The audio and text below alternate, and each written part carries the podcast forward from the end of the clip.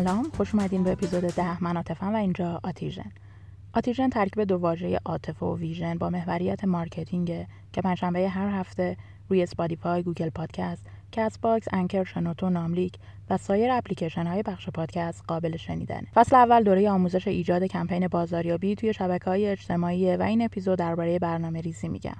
کانال تلگرام آتیژن رو دنبال کنین تا مقاله و case study یا هر چیز دیگه ای که توی اپیزودها در موردش حرف می‌زنم رو اونجا بهش دسترسی داشته باشید.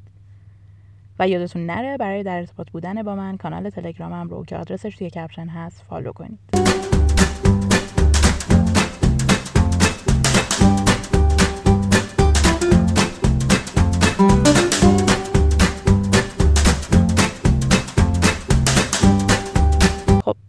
حالا دیگه می‌دونین که کمپینتون رو چطوری باید ارزیابی بکنین و چه معیارهایی رو برای اون قرار بدین. حالا وقتشه که در مورد زمانبندی و نحوه برنامه ریزی حرف بزنیم. و احتمالا می‌دونین که یکی از نکات مهم توی سوشال مدیا اینه که بدونین محتواتون رو چه زمانی منتشر کنید. برای اینکه تصمیم بگیرین چه زمانی توی هر پلتفرمی مناسبه به عوامل مختلفی بستگی داره اما بیشتر از همه به مخاطب هدفتون.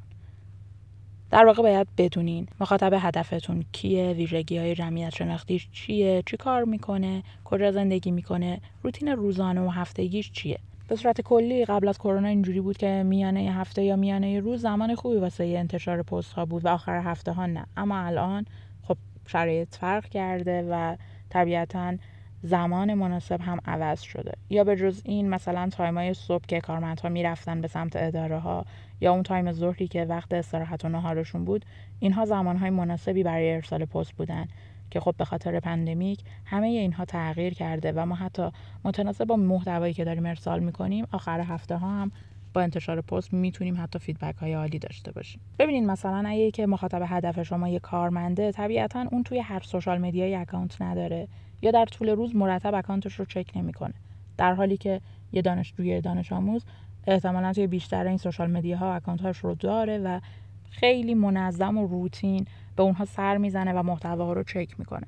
دونستن اینها به همون کمک می‌کنه که بتونیم یک تایم مناسبی رو برای انتشار محتوامون پیدا بکنیم.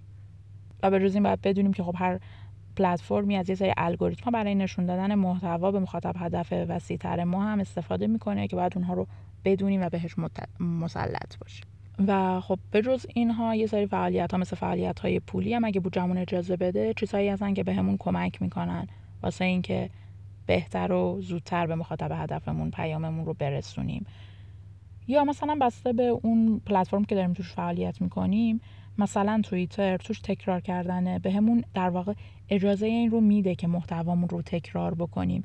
و خیلی چیز بدی نیست به صورت اگزاجره اگه ازش استفاده نکنیم و این یه کار رایگانیه که می‌تونیم انجام بدیم برای اینکه توی اون شلوغی data یی که داره به سمت مخاطبمون میره خب ما پیاممون گم نشه و به مخاطبمون برسه. ولی به صورت کلی قانون 100 درصدی وجود نداره که بگیم این time شما محتوات رو منتشر بکن و 100 درصد اون به دست مخاطبت می‌رسه و بیشترین تاثیر و تعامل رو می‌گیری ضمن اینکه پلتفرم ها معمولا یه سری اطلاعات راجع به مخاطبتون time ای آنلاین بودن و غیره هم در اختیارتون می‌ذارن که خب می‌تونین از اونها هم استفاده بکنین. و میگم یادتون باشه اگه که دارین از یک سری ترفندها مثل تکرار کردن محتواتی توییتر استفاده می‌کنین حواستون باشه که محتوای تبلیغاتیتون رو توی یه تایم کوتاه به شکل یکسان و مرتب به سمت مخاطبتون نفرستین چون بمبارون کردن مخاطب تاثیر منفی می‌ذاره. چیز دیگه که باید حواستون باشه اینه که حتما یه قصه ایجاد بکنید. توی اون تکرار و تناوبی که دارین پست می‌ذارین توی نوع پستی که دارین می‌ذارین و در واقع جریان کلی پیامی که دارین به سمت مخاطب میفرستین باید یه خط داستانی داشته باشه. یعنی یه آغاز یه نقطه اوج یا نقطه عطف و یه پایان درست. که این همه فعالیت ها و ایونت ها و اهدافی که دارین تعریف می‌کنین توی کمپین رو در بر می‌گیره. یعنی همش باید خط داستانی داشته باشه و یه خط داستانی مشخص و منسجم. که باید توی هر بخش فعالیت های کلیمون پیاممون پست هامون و حتی تعاملی که داریم با مخاطبمون انجام میدیم وجود داشته باشه برنامه ریزی بشه و مشخص باشه که می‌خوایم از چه کانالی به چه شیوهی استفاده کنیم. مثلا اینکه اگه یه کمپین یک ماه داریم میایم ماه اول رو میگیم که آگاهی از برند باشه. و شروع می‌کنیم در مورد اون محصول یا خدمتی که می‌خوایم ارائه بدیم با ایجاد یه سری سوال ها و یه سری پیام ها ایجاد کنجکاوی می‌کنیم توی مخاطبمون. هفته دوم میشه هفته حفظ آگاهی از برندمون که حالا میام در مورد ویژگی های و محصول خدمتمون. بیشتر صحبت می‌کنیم بیشتر توضیح میدیم و حتی به سوالها پاسخ میدیم. هفته سوم رو میایم از کاربرها استفاده می‌کنیم. در واقع اون محتوایی که اونها برای ما تولید کردن با محصول یا خدماتمون در قالب رضایت استفاده از اونها و توصیهش به دیگران از اونها استفاده می‌کنیم برای اینکه تنوع رو توی این یک ماه کمپین رایت کرده باشیم. ضمن که تبلیغمون هم داریم انجام میدیم و هفته چهارم رو هم می‌ذاریم برای اینکه حالا دیگه اون پیام اصلی رو به مخاطبمون ارسال بکنیم تبلیغات و پیشنهاداتمون رو منسجم انجام بدیم. چرا؟ چون جدی مخاطب با همون آشنا شده. می‌دونی در راجبه می‌دونه داریم راجبه چه حرف می‌زنیم و حالا میشه توی قیف فروش اون رو به سمت خرید نهایی هدایت کرد. و حواستون باشه میشه از یه سری اتفاق که داره توی پیرامونمون رخ میده هم استفاده بکنیم. مثل نمی‌دونم تعطیلات تابستونی گرم شدن هوا یه سری مسابقات ورزشی مثلا جام جهانی المپیک اینها. از اینها در واقع می‌تونیم استفاده مفید بکنیم برای اینکه بیزینسمون رو به اون متصل بکنیم. چطوری؟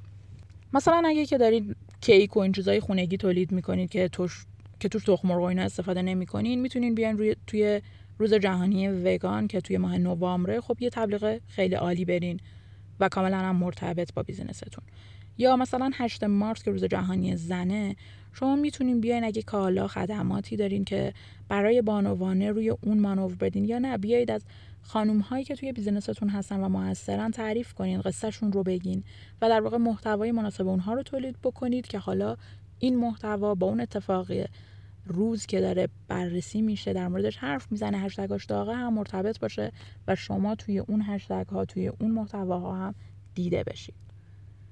در کل یادتون باشه که باید یه تقویم محتوایی داشته باشید که بدونید توی هر پلتفرمی قراره چه محتوایی رو ارسال بکنید و هر کدومش کی قراره اتفاق بیفته. به خاطر اینکه این بهتون کمک می‌کنه قبل از شروع کمپین یه دید کلی داشته باشید روی کاری که می‌خواین انجام بدین و یه قرار تغییر ایجاد کنید ایجاد کنید. یا حتی وقتی دارین در طول کمپین رو بررسی و ارزیابی می‌کنید بدونید کجاها باید تغییرات رو اعمال بکنید.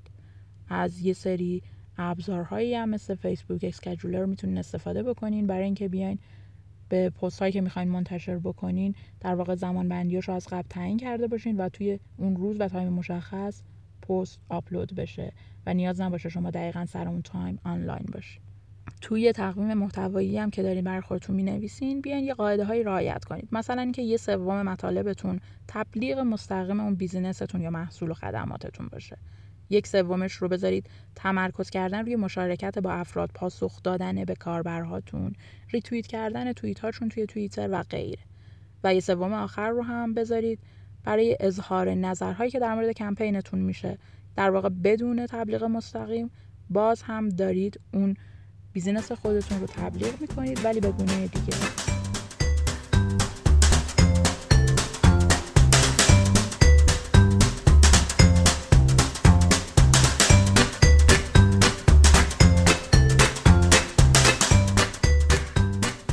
خوشحالم که توی اپیزود ده همراه هم بودیم. این بحث رو توی اپیزود بعد هم ادامه میدم و یادتون نره مشتاق خوندن نظراتتون هست.